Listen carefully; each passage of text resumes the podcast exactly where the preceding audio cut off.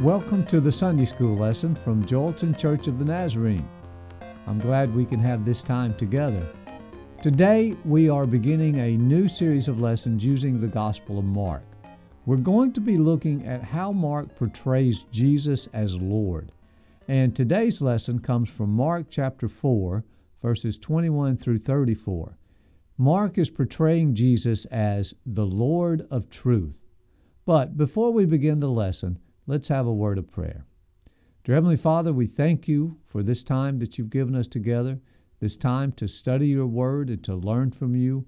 We ask for your blessings upon this and that you would be glorified in what's done in your name. Amen. If you visit CIA headquarters, etched on the wall of the main lobby, you find these words Then you will know the truth, and the truth will set you free. Now, this is a verse from the Bible. It's a quote from Jesus, John 8 32. Now, Jesus is emphasizing the importance of knowing the truth. What we believe is important, it influences our actions, it shapes our lives. And today's lesson from Mark chapter 4, Jesus is teaching his disciples about the kingdom of heaven, the kingdom of God. There are essential truths about this kingdom that the disciples need to know. The disciples' misunderstanding of the kingdom, it would prevent them from realizing Christ's intent to establish his church. And today, our misconceptions about the kingdom of heaven prevent really the full expression of the kingdom in our lives. It keeps us from living the full kingdom life that we could. Jesus has come as the Lord of truth, specifically to teach us the realities of this kingdom of heaven. When we look at the world around us, we see a world that has been given over to Satan. It's been ceded to his control, at least for the moment. Satan is described as the prince of the power of the air, Ephesians 6:12.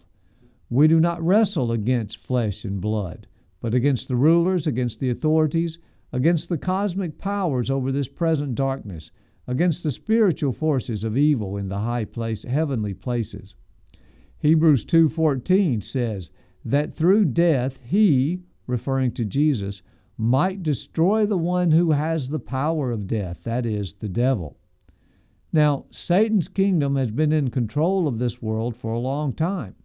But the point of the gospel, the good news, the news announced by both John the Baptist and Jesus himself. The kingdom of heaven is here, it is near.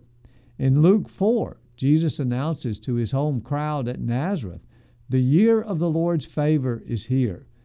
The kingdom of heaven has arrived. But where is this kingdom?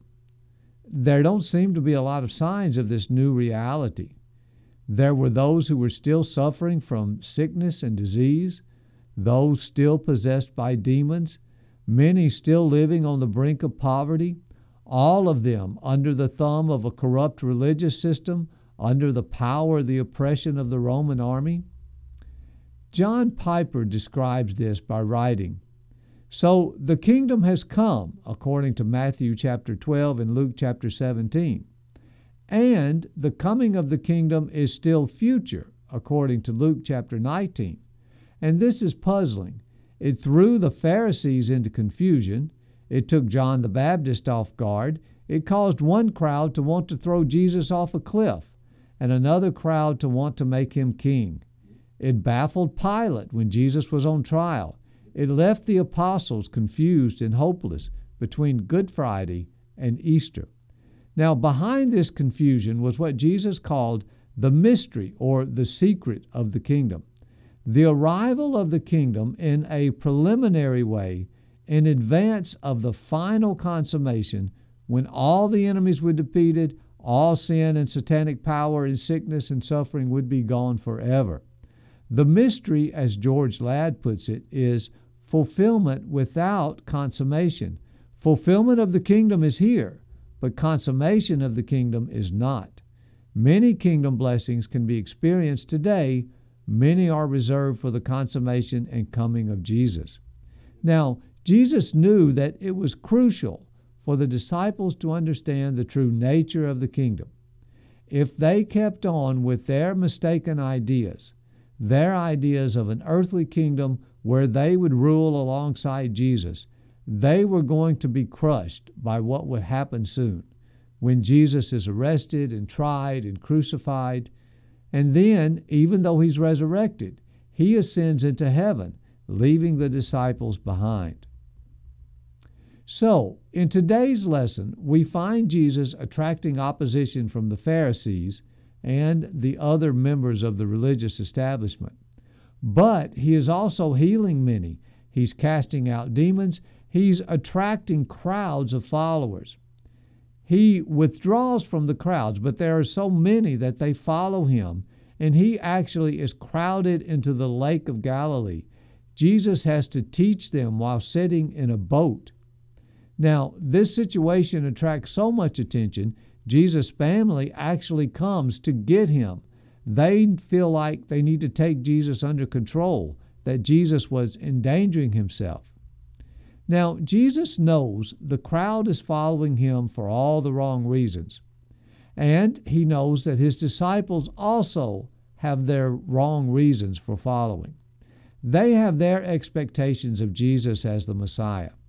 But it's important that Jesus get across to them what the kingdom of heaven is really like.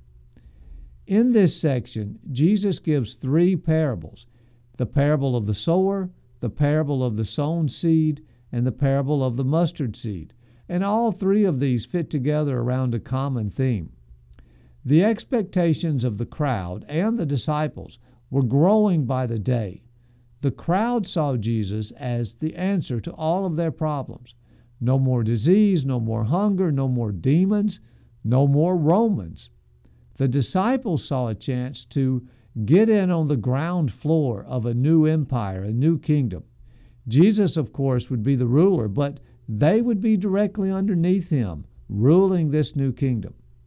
Now, Jesus knew these expectations would never be met. He knew that the crowds would turn on him. The crowd that's one day shouting, Hosanna, the next day is shouting, Crucify him. And Jesus knew that unless the disciples realized the truths of the kingdom, they would leave as well. When life on earth kept on as it always had, when the people were still poor, still sick, still hungry, still under the thumb of the Romans, especially when Jesus had been resurrected and gone into heaven, the questions would set in Where is the kingdom that was promised? Satan's kingdom looks to be alive and well and still in control of this world. Where is the new kingdom of heaven that's been initiated? And so Jesus begins to teach the crowds and the disciples. And he begins with the parable of the sower. Now, we're not studying that specifically in today's lesson, but you remember the, the parable. Jesus speaks of a farmer who sows seed on four different types of soil, and he has varying results. Some of the seed never grows, some grows but has shallow roots and soon wilts, some grows but is then choked out by thorns. But you have some that grows and produces a crop. Now, when we look at this, what stands out to us Three fourths of the sown seed is wasted. It never produces a crop. Only one fourth produces a crop. But what a harvest it produces, up to a hundred times what was sown. Jesus is teaching this when the crowds are flocking to him.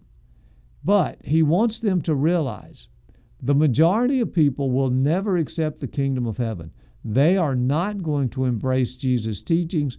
They're not going to be part of that narrow way. Now, Jesus teaches the disciples using parables, and this produces a problem for them. They don't understand why. And so Jesus tells them, He says, The secret of the kingdom has been given to you, but to those on the outside I teach in parables, so that, and then he quotes from Isaiah, that they may be ever seeing but never perceive, perceiving, and ever hearing, but never understanding. Otherwise, they might turn and be forgiven. Now, you can take this to mean that Jesus uh, is teaching in parables because he's trying to hide the truth. that he wants only the disciples to understand. That he doesn't really want the crowds, he wants them to continue to be outside the kingdom. This is the idea of an in crowd and an out crowd, the chosen and those who aren't. Uh, the idea of a spiritual elite who have special knowledge and insight. But this is not what Jesus meant. This was not why he taught in parables. Now, we know this because uh, it goes against everything we know about uh, God the Father and Christ the Savior. 1 Timothy chapter 2 verses 3 and 4 says, "For this is good and acceptable in the sight of God our Savior, who will have all men to be saved and to come into the knowledge of the truth." 2 Peter 3 9. The Lord is not slack concerning his promise, as some men count slackness, but is long suffering to us, not willing that any should perish, but that all should come to repentance. Matthew 9 13, Jesus says, For I have not come to call the righteous, but sinners. And Ezekiel eighteen thirty two, For I take no pleasure in the death of anyone, declares the sovereign Lord. Repent and live.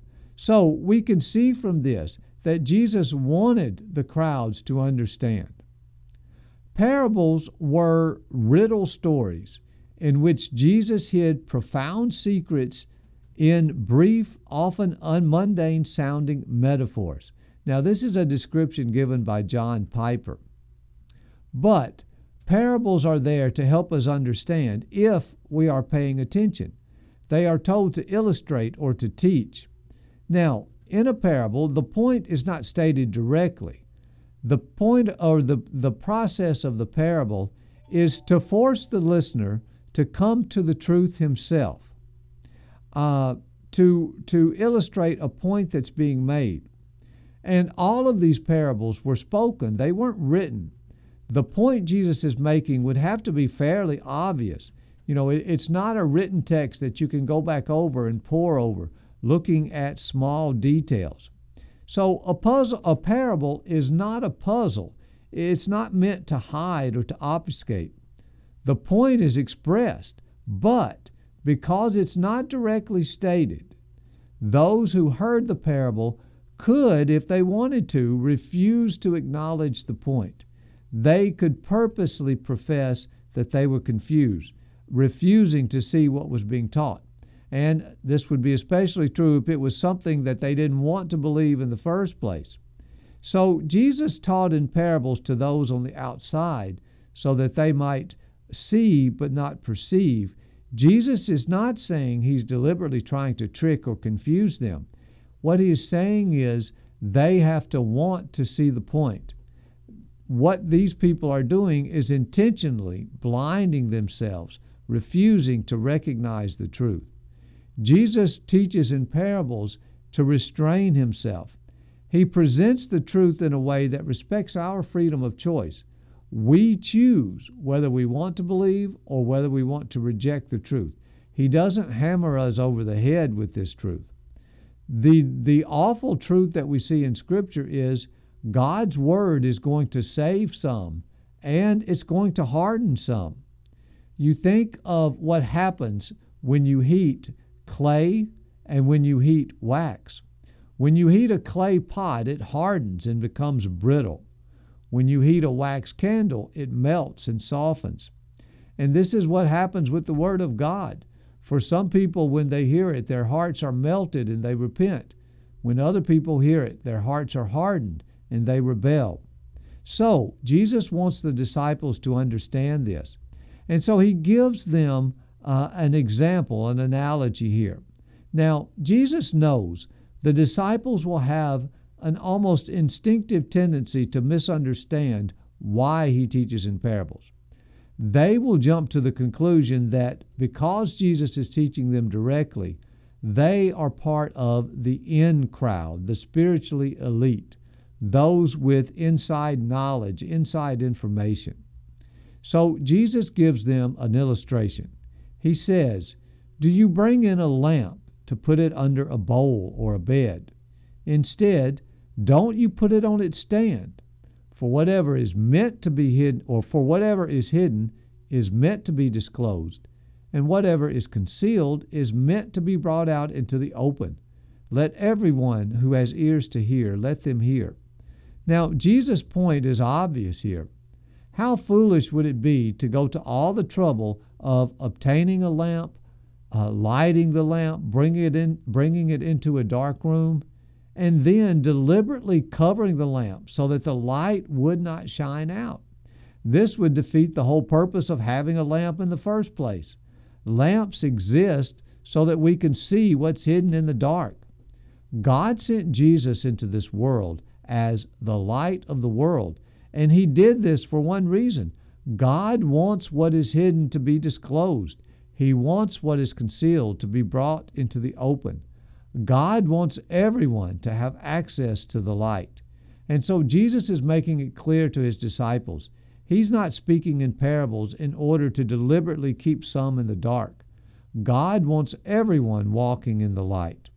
There are no have and have nots uh, among those uh, that Christ wants to reach. 1 Corinthians 1 19 and 20 says, For the Son of God, Jesus Christ, who was preached among you by us, was not yes and no, but in him it has always been yes for no matter how many promises God has made, they are yes in Christ. Christ came to be God's yes, the answer for all, not just a chosen few.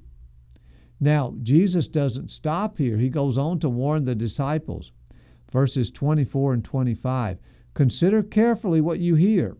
With the measure you use, it will be measured to you, and even more. Whoever has will be given more. Whoever does not have, even what they have will be taken from them. There are consequences to having the light. Once you know the truth, how you respond will produce specific consequences. Jesus is telling them your response to the light will determine the amount of light that you continue to receive. Those who respond positively, who embrace the light, they are given more. Those who reject the light, who turn away, even what they know uh, will cause them to become blind. So, the light that Jesus brings is a great blessing. This cannot be emphasized enough, but it carries with it responsibility. Now, Jesus is expounding here on a universal principle. Life is a dynamic process. Life is never static, it never stands still. You are either advancing or you're declining. Now, we see this in a lot of different areas of life. Uh, the pianist who practices and rehearses every day, they're getting better and better. The one who stops practicing, soon he will find himself unable to do the things that he used to do so easily. When you speak a foreign language and you speak it every day, your fluency, your understanding grows. But when you stop, after a while, your vocabulary, your skills become limited. And the same principle applies here to spiritual growth, spiritual maturity. When we are obedient, when we're walking in the light, when we're practicing what Christ is showing us, then we are growing in righteousness. But when we neglect to act upon what we know, we don't stay in the same place. We begin to drift away from Christ. So Jesus is warning them your position in the kingdom, it's not a ticket to the inner circle. It's not so that you can enjoy lording it over all of those beneath you. Instead, it's a responsibility to use the light that you've received to live out the values of the kingdom. And so, the takeaway for us today God intends for everyone to be brought into the kingdom, to experience Christ as the light of this world. He wants everyone to live out this new reality. If there are areas of darkness, it's not God's intent to keep them. It's because we are deliberately refusing to see the truth, to walk in that light. The fact is, we can have as much of God's truth as we want. We can be as spiritually mature as we want to be. We can live as close to God as we please. There are no spiritually elite, you know, those who've just been blessed with some kind of supernatural saintliness we have uh, the decision in how this is going to happen in our lives. God intends for everyone to be a full member of His kingdom. He intends for His kingdom to actively be at work in us. And if this is not the reality in our lives, it's not God's fault, it's our fault. Now, Jesus has been teaching both the crowds and the disciples the kingdom of heaven is here. And he's just finished explaining to the disciples that the kingdom is open to all. But he knows that they haven't grasped yet what the kingdom really is. When they do understand it, when they, when they don't receive the kingdom that uh, they are expecting, doubts are going to set in. Remember, they expected Jesus to set up an earthly kingdom with them as his trusted lieutenants. They would be sitting at his right hand while he ruled. In fact, in Matthew 19, Peter asked Jesus, he says, What about us? We've left everything to follow you. And Jesus says, When the Son of Man sits on the glorious throne, you who have followed me will also sit on twelve thrones, judging the twelve tribes of Israel. Now, Jesus needs for them to understand what this is going to involve. He is not talking here about an earthly kingdom. Uh, he is not going to leave them in a world where they rule. Instead, when he leaves, the Romans will still be in charge. The religious establishment that crucified Jesus they are still in power. And so you can see why the disciples might ask Is the kingdom of heaven a true reality in this world?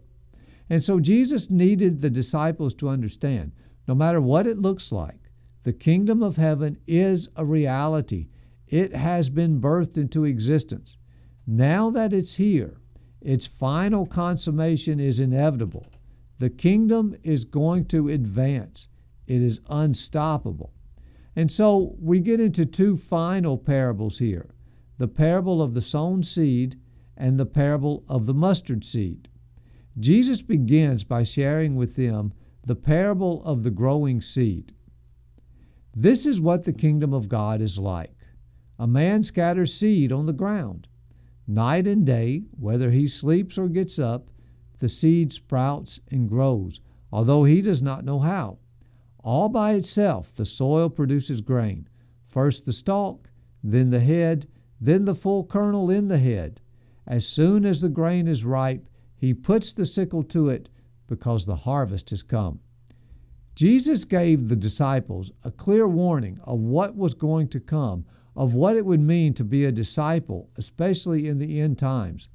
Listen to how he describes this in Matthew chapter 24. Nation will rise against nation and kingdom against kingdom. There will be famines and earthquakes in various places. All these are the beginning of birth pains. Then you will be handed over to be persecuted and put to death, and you will be hated by all nations because of me. At that time, many will turn away from the faith and will betray and hate each other, and many false prophets will appear and deceive many. Because of the increase of wickedness, the love of most will grow cold. Jesus is telling the disciples, and he's telling us, we have to understand the true nature of the kingdom. The kingdom is here, it has arrived. Make no mistake about that. But before it reaches its final culmination, things are going to get rough. If you don't know how the kingdom operates, you're going to lose heart. You're going to look around and say, you know, where is this kingdom? Is God really in control? So Jesus is making several key points here. First, the kingdom is God's initiative. It's God at work in this world. Night and day, whether the farmer sleeps or gets up, all by itself, the soil produces grain. So, the kingdom of heaven is not something that man establishes. It's not the result of our planning, of our initiative, of our actions.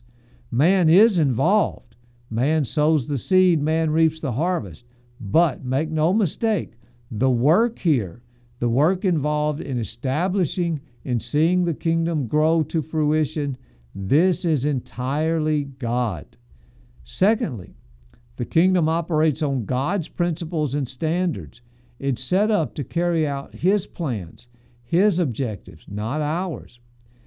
Uh, Jesus said, The seed sprouts and grows, although he, the farmer, does not know how. The workings of the kingdom aren't designed to fit into our human wisdom and logic. The kingdom operates on God's logic, God's thinking. It's designed in His way. And we often don't understand this, but we know that His ways are greater than ours. Isaiah 55, verses 8 and 9. For my thoughts are not your thoughts, neither are your ways my ways, declares the Lord. As the heavens are higher than the earth, so are my ways higher than your ways, and my thoughts than your thoughts. Finally, Jesus wants them to understand the growth of the kingdom is inevitable because the kingdom contains within itself everything it needs to grow. It doesn't need man's effort, it doesn't need man's help.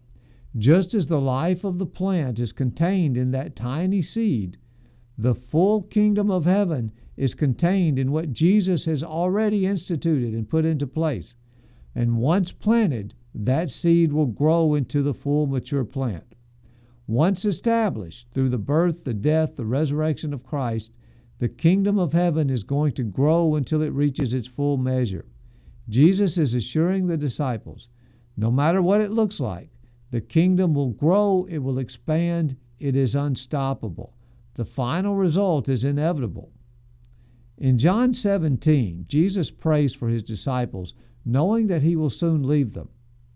In verse 11, he says, I will remain in the world no longer, but they are still in the world, and I am coming to you. Jesus knows the disciples will need God's protection. He prays, My prayer is not that you take them out of the world, but that you protect them from the evil one. Then he prays, Sanctify them by the truth. Jesus knew that it was essential that the disciples have the truth and that having the truth would set them apart. It would sanctify them, it would keep them safe. And Jesus makes it plain. We today are included with his disciples in his prayer. In verse 20, he says, My prayer is not for them alone. I pray also for them who will believe in me through their message. When Jesus ascended into heaven, he left the church to be part of this world, beginning with the disciples and then continuing all the way down through the centuries to us who are living today.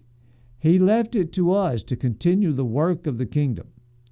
The great temptation is for us to begin to assume that it is up to us.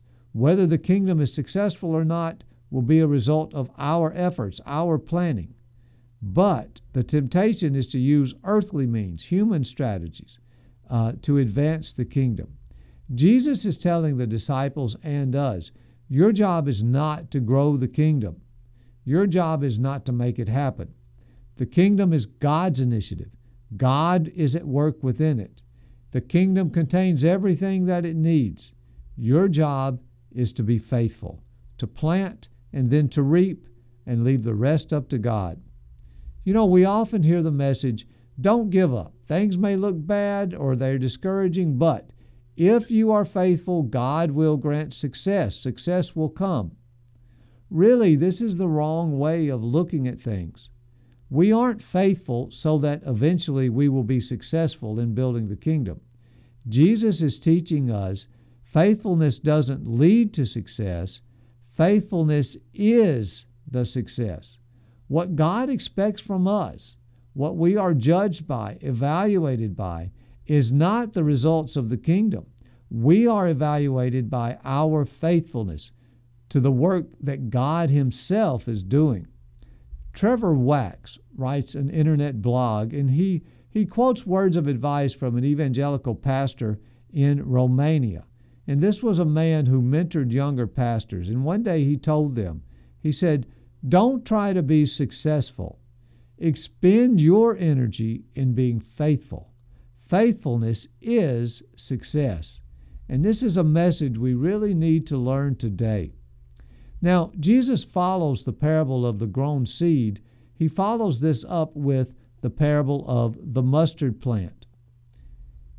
Again, he said, What shall we say the kingdom of God is like? Or what parable shall we use to describe it? It is like a mustard seed, which is the smallest of all seeds on earth. Yet, when planted, it grows and becomes the largest of all the garden plants, with such big branches that the birds can perch in its shade. Now, Jesus is using something here that every one of his listeners would have been familiar with. It was the common mustard plant, a plant that begins with one of the tiniest of seeds, but eventually grows into one of the largest of garden plants, so big that its branches overshadow everything else. Now, those who were listening to Jesus, they would have seen these plants. They would know exactly what Jesus was talking about. Now, the example probably, though, would have struck them as unusual. Jesus is talking here about someone who deliberately plants a mustard seed and sees it grow. Mustard was an invasive species. Generally, it was something you wanted to keep out of your field, out of your garden. It's not something you would deliberately plant. Mustard was known for being invasive. Once it began growing, it quickly crowded everything else out. It outgrew everything else because it grew so profusely. It blocked the sunlight from the other plants in the garden.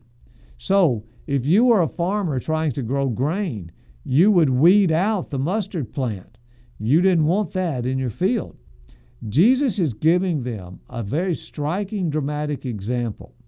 Something begins uh, with, with a, a, a seed that's so tiny, and yet, once it's taken root, it grows and grows until it pushes out everything else. And he tells them, This is what the kingdom of heaven is like. Now, we can look at the beginnings of the kingdom of heaven and think, This is nothing, it's tiny, it's insignificant. How can this be of any value? But once the kingdom is planted, once it's in place, it will eventually crowd out, it will push out everything else. We look at the world around us and see a world where Satan appears to be firmly in control. But Jesus is saying, God has planted a time bomb in Satan's field. God has established his kingdom. And although it's starting out tiny, it's starting out as barely noticeable, a minor problem that uh, for Satan and for the religious leaders of those days. But the end result is inevitable. The outcome is foreordained. It cannot be stopped. Like that tiny mustard seed, the mustard plant that results, the kingdom of God will grow and expand until it pushes out everything else. So, when we look around us today, we live in a world where the kingdom of God, the kingdom of heaven, is already here, but it's not yet here. It's here, but the final culmination hasn't arrived. Now, John shows us what the kingdom of heaven will eventually be. In Revelations chapter 21, John writes, Then I saw a new heaven and a new earth, for the first heaven and the first earth had passed away and I heard a loud voice from the throne saying, Look, God's dwelling place is now among the people, and he will dwell with them. They will be his people, and God himself will be with them and be their God. He will wipe every tear from their eyes. There will be no more death, or mourning, or crying, or pain, for the old order of things has passed away. Now, this is the future, it's not now. In this world, in this present day, Satan is still in control. We look around us and we agree with the psalmist as he wrote in Psalm 14. They are corrupt, their deeds are vile, there's no one who does good. All have turned away, all have become corrupt. We see the wicked flourishing as we're reminded in Psalm 73. For I envied the arrogant when I saw the prosperity of the wicked. They have no struggles, their bodies are healthy and strong. They are free from common human burdens. Therefore, pride is their necklace. They clothe themselves with violence. From their hearts comes iniquity. Their imaginations have no limit. They scoff. They speak with malice. With arrogance, they threaten oppression. Their mouths lay claim to heaven. They say, How would God know? This is what the wicked are like. Always free of care, they go on amassing wealth. So we see a world in which the wicked do seem to be flourishing. So, how do we reconcile the words of Jesus? The kingdom is here, and yet we see this fallen world around us. Jesus tells us, You face this by knowing the true reality of the kingdom, the reality that we saw presented in today's lesson. First, God intends for the kingdom to be for everyone. Jesus is the lamp put on a stand to light up everything that's dark and hidden. Secondly, the kingdom is God's initiative. It is God at work. We don't know how it works. We don't produce it through our own efforts. The kingdom contains in itself what it needs to grow. And finally, the growth of the kingdom is inevitable. Once planted, the tiniest of seeds will produce the final outcome a kingdom where everything is placed under Christ's control, where every knee will bow, every tongue will confess that Jesus Christ is Lord to the glory of God the Father. Now, our responsibility we are to hear with our ears. We're to let the light shine, to take full advantage of this light God has given us. Our role is to be faithful. Faithfulness is success. It's the only standard by which we are measured. The outcomes of the kingdom, those are in God's hands. We remain faithful and allow God to work. And finally, take hope. God has overcome the world. No matter what it looks like, Satan has lost. His kingdom is on the way out. God's kingdom is here to stay. Eventually, it will blossom and mature to the eternal glory of God. I want to close with the words of Jesus, and these are some of the final instructions he gives to his disciples before he faces the cross and, the crucifixion. From John 16:33, let these words speak to your heart.